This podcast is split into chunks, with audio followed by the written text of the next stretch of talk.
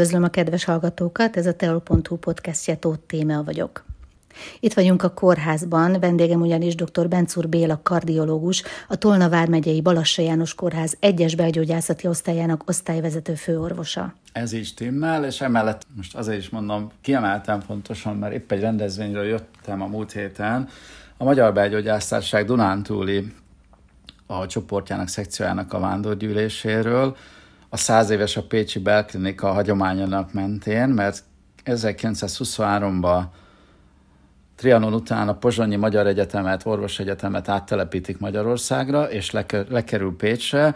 Ott még csak pár éve működött, és Pécset teljesedett ki, és ez a Pécsi Belklinika, ez pont száz éves, emiatt volt belgyógyász nagygyűlés, és én büszkén mondom, hogy én belgyógyász is vagyok, mert a belgyógyászat az alaptudás, az az alapdisziplína, abból ágazik el a kardiológia, abból ágazik el a nefrológia, ami a uh-huh. ö, osztályunknak a, a cégérén is rajta van, hogy két szakmát képviselünk.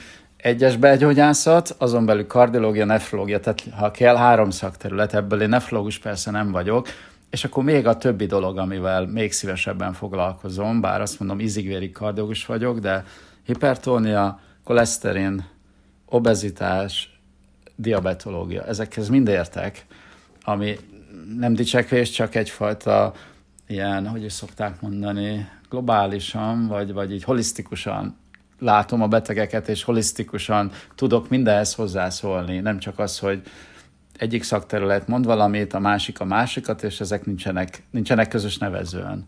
És ez a belgyógyászat azért is fontos, mert három kis palánta is velem volt, akik most tipegnek a szakvizsga, a belgyógyász szakvizsga felé, ketten ebből szerepeltek is, és egyikük a 21-ből a harmadik helyezést hozta el.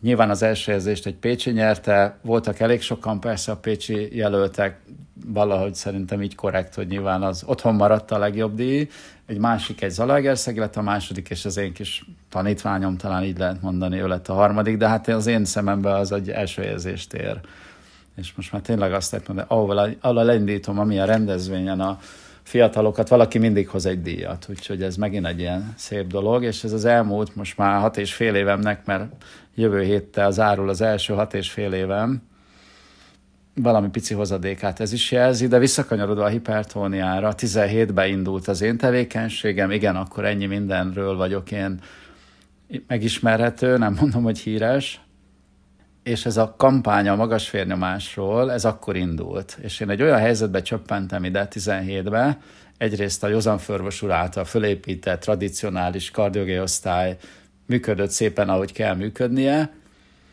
Én akkor azt mondtam, hogy mindent, ami szép és hagyományos és tradíció, azt megtartjuk, csak egy kicsit megpróbáljuk frissíteni új szeleket hozni. Ezt voltak, akik kevésbé fogadták jól, voltak, akik lépést tudtak ezzel tartani, megjelentek az első fiatalok, akik most már díjakat nyernek, és hát elkezdtünk azzal is foglalkozni, hogy kéne a vérnyomást mérni, kéne jól beállítani a hipertóniát, addig egy kicsit ez most a terület volt ezen, ebben a régióban. Volt 15-ben egy nagy felmérés az országban, ahol két megyére vonatkozóan sokkal rosszabb volt a célérték elérés, mint az ország többi részén. Az ország többi részén a 44-45 százalék a hipertóniásoknak 140 per 90 alatt él. Ugye volt régen egy ilyen kampány, hogy éljen 140 per 90 alatt, kicsit súlykol, vagy az a ö, magas vérnyomásnak a küszöbértéke és a normális vérnyomás felső határa. Ezt Tolna megyében, meg még azt hiszem Somogy volt, nem, Baranya volt ilyen gyöngébb, ott nem érte el a 26-27 százalékot itt rosszabbak a doktorok, vagy itt kevésbé tudatosak a betegek? Egyik sem igaz, csak sokkal kevesebben vettek részt akkor abban a kampányban, és a kevés adat, ezt szoktuk látni esetleg választási térképeken is, az nagyon-nagyon jelentősen tudja befolyásolni egyik vagy másik irányba a, a méréseket. Tolna megyéből 6-700 mérés volt, más megyékből meg 4-5 ezer is. Főorvos úr, mi volt ez a kampány, és amit a kampány. önök most megnyertek? A kampány 17-ben az én ide csöppenésem évében indult, ez egy nemzetközi kampány, május 17-e minden évben a hipertonia világnapja. Viszont abból kiindulva, hogy a legkomolyabb szívérendszeri rizikótényező, nagyon keveset foglalkozunk vele, nagyon keveset tudnak róla az emberek, holott azt gondoljuk, hogy a hipertóniához mindenki ért. az embereknek egy hétköznapi dolog, hogy vérnyomás csökkentőt nem is tartják betegségnek. Ha megkérdezek valakit a sürgősségén, hogy szed egy gyógyszert, mondja, hogy nem, csak vérnyomás csökkentőt. Hát szoktam mondani, hogy az nem csak, hiszen az egy nagyon komoly, az első számú közellenség.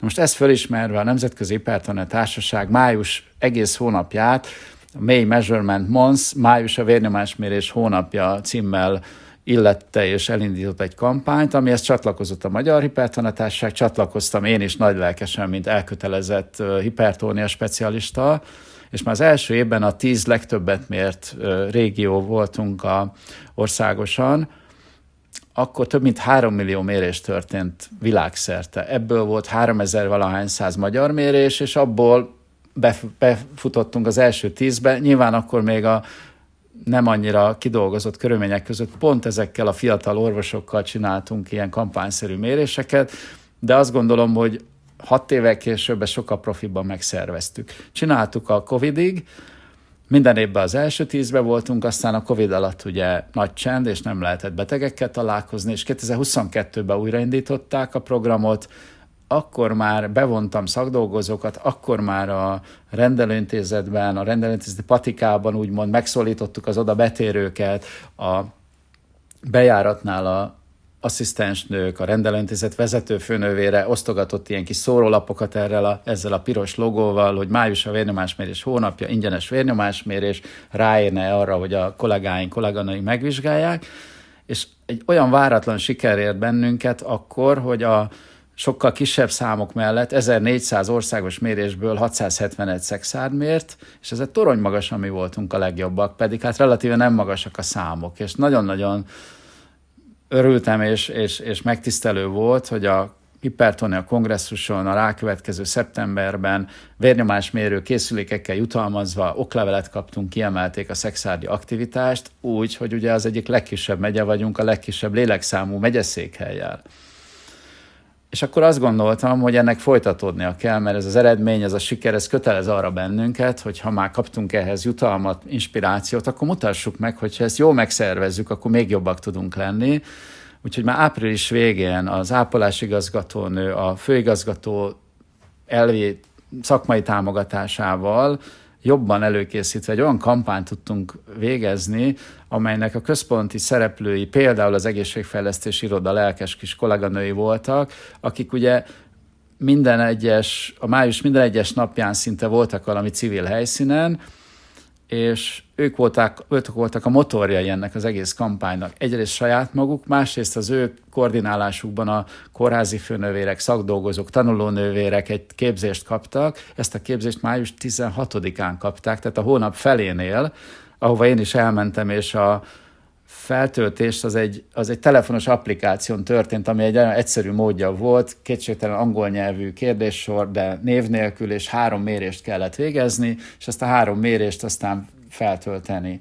És egy adott kódra mindenki ugye a szexárdi kódot használta, így gyűjtöttek, a, vagy, vagy gyülekeztek a szexárdi mérések, nagyon nagy segítségünkre volt egyébként az már említett népegészségügyi főosztály, ahol nagyon lelkes kolléganőkre találtam, nyilván a ottani főorvosnőnek, a Pátri a hathatós támogatásával, mert több száz mérést ők is csináltak, ők leszűrték a teljes kormányablakot, önkormányzatot, elmentek civil munkahelyekre, Innen van például egy fiatal tűzoktó, akivel éppen ma délután találkoztam, a szűrés emelte őt ki, és jött el hozzám, és azt mondta, hogy végtelen hálás azért, hogy az ő beállíthatatlan vérnyomását, a 43 évesen elvesztett édesapja, a diabéteses és hipertóniás édesanyja örökségét cipelve az ő hipertóniáját, amivel nem boldogul egyelőre a házi orvosa, ő most akkor így remélhetőleg jó kezekbe kerül. De hát számtalan ilyen példát tudok mondani.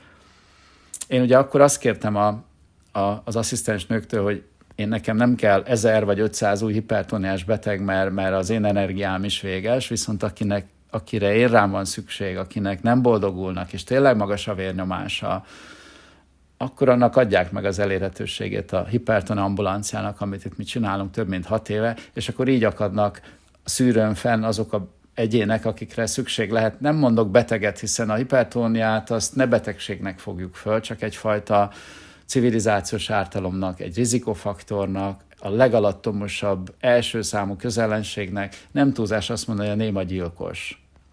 Ezeken a plakátokon ezt úgy meg is jelenítjük, a mottoja tavaly óta az ennek a kampánynak, hogy the big squeeze, hogy a nagy szorítás, mert ez a hipertónia olyan szintű terhet, szorítást tesz ránk, hogy évi 10 millió ember meghal globálisan amiatt, mert hipertóniás, és a elhunytak fele nem tudta, hogy hipertóniás, hanem bekerül egy agyvérzéssel, bekerül egy szétszakadt főtérrel, bekerül egy hevenyves elégtelenséggel, vagy, vagy, vagy balszífél elégtelenséggel, és aztán vagy meg tudjuk menteni, vagy nem. Emiatt kéne rávezni az embereket arra, időst, fiatalt, férfit, nőt, mindenkit, hogy mérje a vérnyomását, az legyen egy olyan hétköznapi adat, amit tudnunk kell, mert senki nincs az alól fölmentve, hogy hipertóniás lehessen. És ha csak egy embert el tudunk csípni, és meg tudunk menteni, akkor lehet, hogy az egész világot megmentjük. Ha mindenki így gondolkodik, és ezt ki tudjuk szélesíteni, akkor biztos, hogy jobb mutatókat tudnánk bizonyítani, vagy produkálni, mint amit jelenleg látunk. Ez tartós betegségnek számít? Igen, de azért azt lehet mondani, hogy aki aktuálisan hipertóniásnak minősül, megvannak a diagnosztikus kritériumok, egy mérés, nem mérés, még csak egy egyszeri megjelenéskor magasnak, többször magasnak mért vérnyomás sem jelent hipertóniát. Az orvosi rendelőben a fehér köpeny az azért komoly szerepet játszik abban, hogy fölmegye valakinek a vérnyomásra. Egyet mérni az hiba, az bűn, egy mérés alapján nem indítunk vérnyomásgyógyszert. Az orvosi rendelőben is egy ültőhelybe pár perc pihenő után egy-két perces időközönként három mérést kell végezni. Ha ezek magasak, akkor fölmerül a gyanú, és akkor van az, hogy a beteget megkérjük, én azt szoktam mondani, vigyük ki a vérnyomásmérést a rendelőből, mérjen a beteg otthon az előírt, megtanított módon. Az én szójárásom vagy szavamjárása rááll arra, hogy beteg, de a hipertóniával élő egyén így szabatos kifejezés, és hogyha az otthoni mérései ezzel a precíz metodikával azt mutatják, hogy igen, hetek óta a 140 90-et meghaladja, akkor kell azon gondolkodnunk, hogy nem gyógyszeres életmódkezelés és gyógyszer. És a kérdésre visszatérve, ha valaki egy 10-15 kilós újfelesleggel él és küzd, és onnantól meg tudja állni azt, hogy kevesebb kalóriát visz be, szénhidrátba, telített zsírokban, nem sózza úgy az ételeit, zöldség, gyümölcsfogyasztás, rendszeres testmozgás, abba adja a cigarettát, akkor a vérnyomása az csökkenni fog.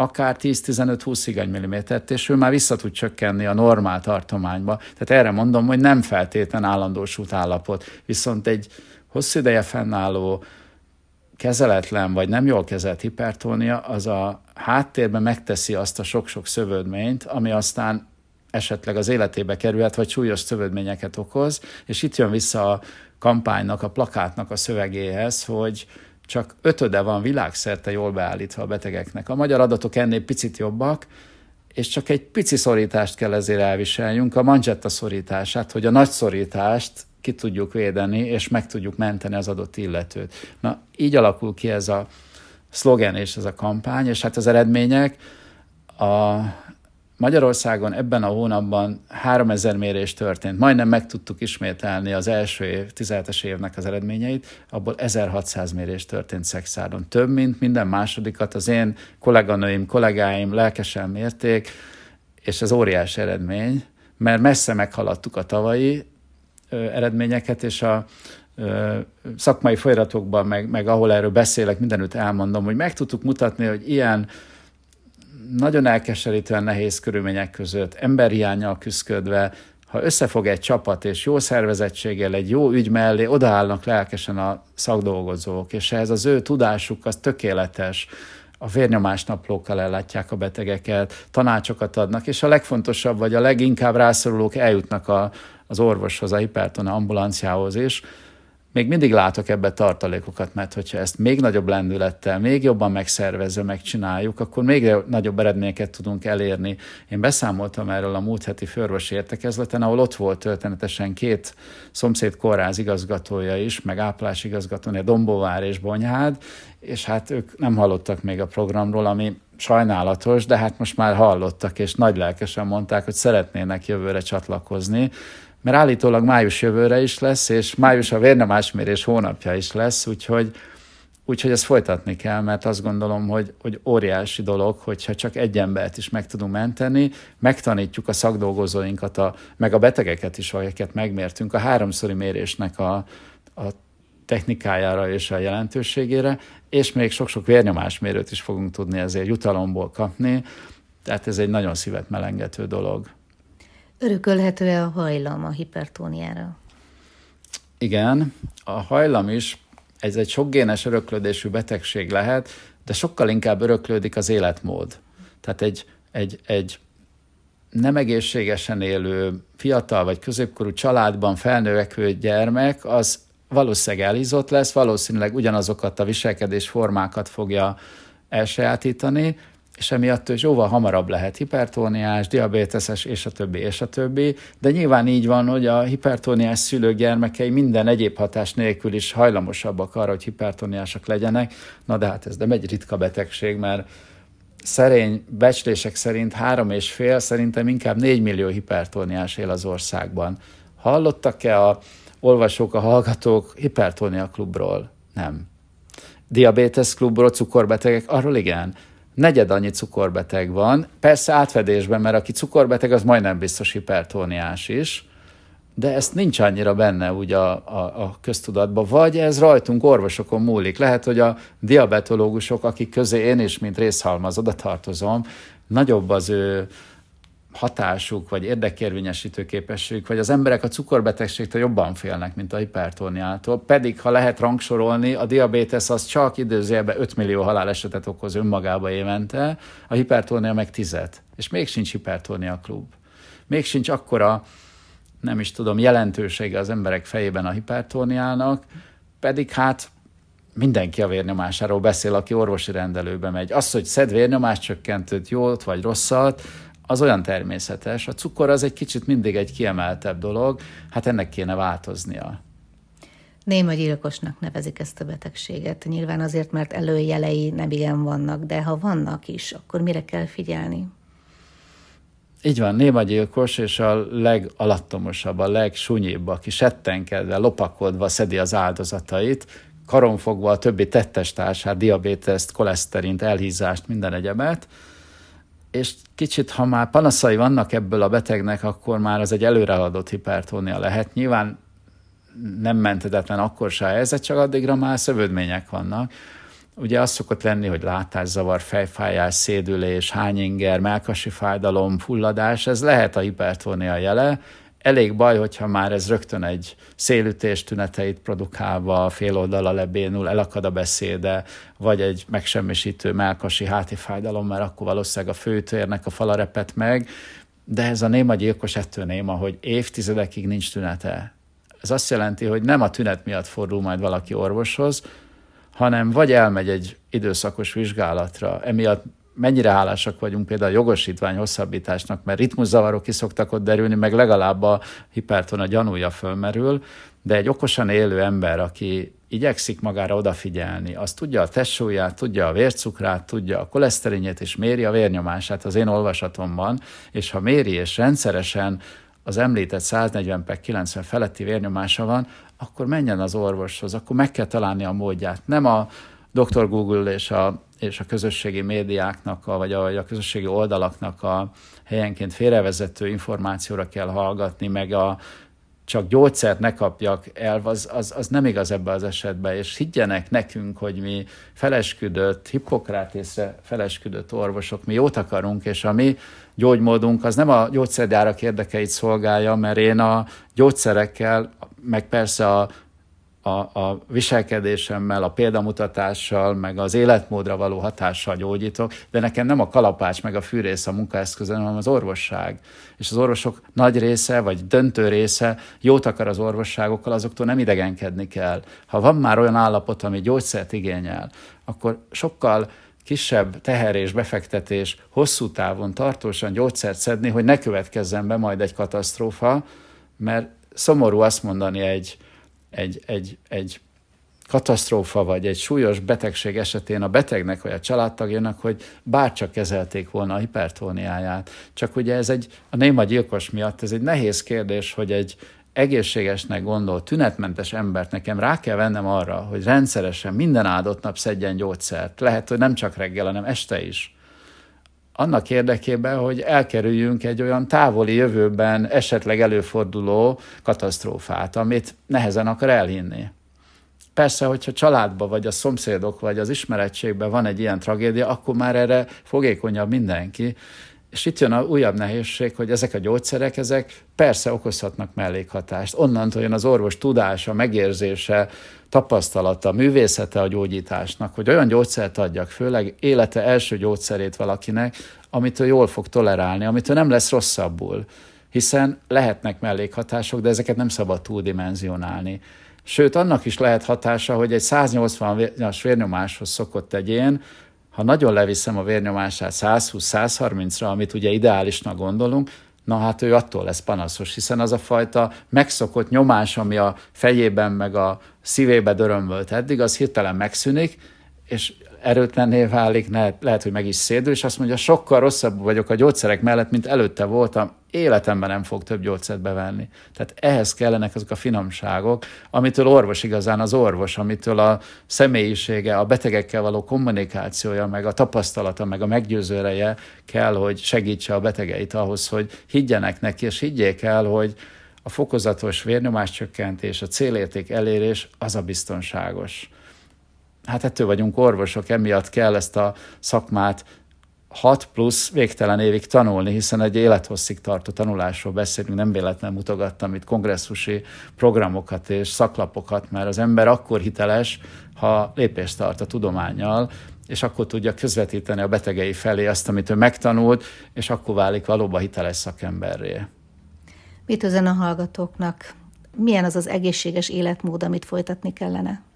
Hát ezt olyan 5-6 pontba szoktam megfogalmazni, nem is tudom már, hogy hány ujjam kell ehhez, de a egyik legfontosabb, hogy a rendszeres testmozgás, ami, ami bármifajta dinamikus mozgás, amit tudunk végezni, és az is jó, ugye itt most az egyik is kolléganőm rollerrel ment haza, kerékpárral járnak dolgozni az, az emberek, ez is jó dolog, és egy egészségi dolgozó is mutasson ilyen módon példát az embereknek is ezt tudom mondani, ha lehet, akkor ha busszal jár, szálljon le két megállóval hamarabb, ezt főleg a nagyvárosiaknak szoktuk mondani, de kerékpározzanak, akár már a munkába jövetmenet.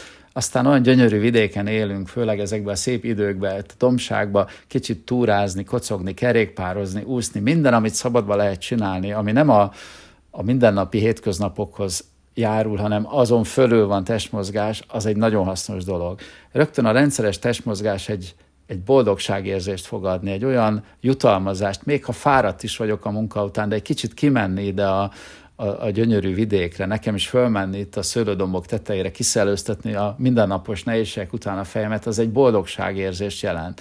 Egy jó leső fizikai elfáradás az olyan endorfin felszabadulást eredményez, ami, ami jutalmazza a szervezetet. És rögtön a rendszeres testmozgás el fogja hozni azt a testsúly kontrollt, ezt én most már nem fogyásnak szoktam nevezni, mert nem kell megbélyegeznünk a túlsúlyjal élőket, hiszen mondhatnánk, hogy Európa legkövérebb nemzete vagyunk, de a kövérséget nem szeretem használni. Súlyprobléma, túlsúly, ez egy civilizációs ártalom. Ha mozgok, ha egy kicsit legyőzöm a hétköznapok fáradtságát, meg a lustaságot, ami az egyik emberi főbűn talán, akkor már megint tudtam tenni valamit, és pár kiló leadása havonta nem kell két kilónál többet leadni, de egy ilyen rendszeres fizikai aktivitás, a testsúlycsökkentés már nagyon sokat tesz az egészségünkért. Aztán utána mondja a mondás is, vagy tartja a mondás, hogy az vagy, amit megeszel. Hát picit szakítsunk a tradíciókkal. Nyilván nehéz, főleg ebben a régióban a disznóságoktól és a tradicionális magyar konyhától egy kicsit úgy elszakadni, de minden, amit egy nyaraláson ennénk, amit nem nagyon szoktunk a hétköznapokban, tehát a sok halfogyasztás, a telítetlen zsírsav, omega-3 bevitel, a állati zsíradékok csökkentése, kerülése, a zöldség, gyümölcsfogyasztás, az olajos magva, ezek mind-mind jótékony hatással vannak magas vérnyomáson át, anyagcsereparaméterekre, érrendszerre, mindenre. Tehát az egészséges, azt szoktuk, hogy a szívbarát, vagy akár agybarát étrend, mert ezek nagyon közel járnak egymáshoz, az biztos, hogy bizonyítottan jót tesz, és ne dőljünk be ezeknek a, ezeknek a hobort és ilyen, ilyen kampánydiétáknak, amikor valami teljesen kiiktatnak, ne együnk szénhidrátot, ezt nem mondom. Szénhidrátra szükség van, egy cukorbetegnek is azt mondjuk, hogy 160 g szénhidrátot enni kell, csak nem mindegy annak se az összetétele, meg a miensége. Ugye a szibbarát étrend volt a harmadik, ne dohányozzunk, és ne használjunk alternatív, úgymond ártalomcsökkentett dohánytermékeket, mert amiben nikotin van, még ha az égéstermék nincs is benne, a nikotin a legerősebb ö, hozzászokásra sarkalló addiktív anyag, amúgy meg egy méreg, mert azt ugye eredetileg rovarölőként alkalmazták. És az a baj, hogy ez az ártalom csökkentés, ez egyre inkább azt jelenti, hogy ez a gyerekek kezébe való, és döbbenetesen fiatalon már nikotin élvezők a gyerekeink, akikről már nem látjuk, hogy dohányoznak vagy nem, mert mindenfajta kütyükkel, félsztolnak látszó műanyag tárgyakat használnak, sőt már egy iskolába hallottam ilyet is, hogy ezt a nikotin párnácskát, ezt a snűzt teszik a szájukba, és aztán nikotin mérgezés tünetei között kizuhannak a padból. Borzasztó veszélyeknek tesszük ki magunkat. Tehát ne dohányozzunk, de a dohány a nikotinbevitelnek bármelyik formája veszélyes, hogy azt nem mondjam életveszélyes. Úgyhogy ezzel a négy-öt tényezővel lehet ezt leginkább jellemezni, testsúly, rendszeres testmozgás, szívbarát étrend, dohányzás elhagyása, és akkor még itt jön, hogy ne sózzuk az ételeket, ne sózzuk túl. Körülbelül a magyar lakosság dupla annyi sót fogyaszt, mint amennyit kellene, mert ez is a tradíció. Viszont emeli a vérnyomás, szívelégtelenséget okoz, és van egy számomra nagyon kedves ország, nagyon jó kapcsolatban vagyunk a két hipertónia társaság a portugálokkal, nekem személyesen is vannak portugál barátaim, és őnáluk a tenger közelsége, a halaknak a tartósítása miatt ők nagyon sok halat és telítetlen zsírsavat esznek, emiatt nincs is nagy szíverendszeri kockázatuk, kevés az infarktus. Viszont magas volt a stroke kockázat, a szélütés. Mm. És ez a magas sófogyasztással és a magas vérnyomással függött össze, és ott el tudták érni hasonlóan a magyar Stop Show programhoz, hogy levitték nagyon a hétköznapi sóbevitelt, és leesett a stroke előfordulása. Úgyhogy ez az öt tényező, ez biztosan jótékony hatású, ha ezeket többé-kevésbé a mindenki a maga életét megvizsgálja, hogy hol vannak ebben hiányosságok, hol tud tenni magáért, a családjáért, a gyerekeiért, és úgy globálisan a társadalomért, mert minden ember, aki egészséges marad és tovább tud élni és segíteni a maga területén a, a, a, a társadalmat és a másik embert, mint ahogy most a tűzoltó betegemről beszéltünk, nagyon nem jó, ha 180-as vérnyomással megy majd menteni, akár katasztrófát, akár a tüzet oltani. Tehát ő segít azzal, hogyha vigyáz magára, én meg úgy tudok segíteni, ha a vérnyomását rendbe rakom. Akkor talán egy picit boldogabb, meg egészségesebb társadalommá válhatunk ezzel a rengeteg bajunkkal, amit ide bent is van, meg körülvesz bennünket. A példamutatásra visszatérve, gyönyörű érmeket látok a falon. Milyen érmek ezek? Hát ez egy komoly gyűjtemény. Én 2014-ben kezdtem el futni, relatíve későn, bőven a 40 éves koromat elhagyva, és ez az kellett, hogy egy új szerelem lépjen be az életembe. Az új szerelem hozta a másik új szerelmet, mert a feleségem, a, akkor még nem a feleségem volt, a párom TF-et végzett, és hét, hét vagy a, hár, a, triatlonista volt, Balaton átúszás, most is át fogja úszni, és egy nagy sportember volt, és én hozzá csatlakozva azt az addigi fotelsportoló életmódomat váltottam így erre le, rögtön lement 15 kiló, és mindenki, aki akkor azóta látott, mindenki mondja, hogy mennyit fogytam, és hogy mi a titkom. Hát elkezdtünk rendszeresen futni, és ez a futás nem csak a hétköznapi edzéseket jelenti. Persze ezt nem úgy kell elképzelni, hogy naponta van időm futni, hanem általában hétfőken pótolom be, amikor több időm van, nem futok eleget még én sem, pedig ugye azt mondjuk, hogy kéne napi 30 perc, vagy heti 150 perc közepes, vagy erős intenzitású fizikai aktivitás, az az egészséges mozgás. És ez odáig jutott, hogy versenyekre is beneveztünk, és annak hihetetlen hangulata van. Ezek a versenyek idehaza is, meg már külföldi országokban, Dubrovniktól az Északolasztavakig, prágai, éjszakai futás, tehát rengeteg-rengeteg élmény kötődik hozzá, és hát büszkén hozom haza a különböző érmeket.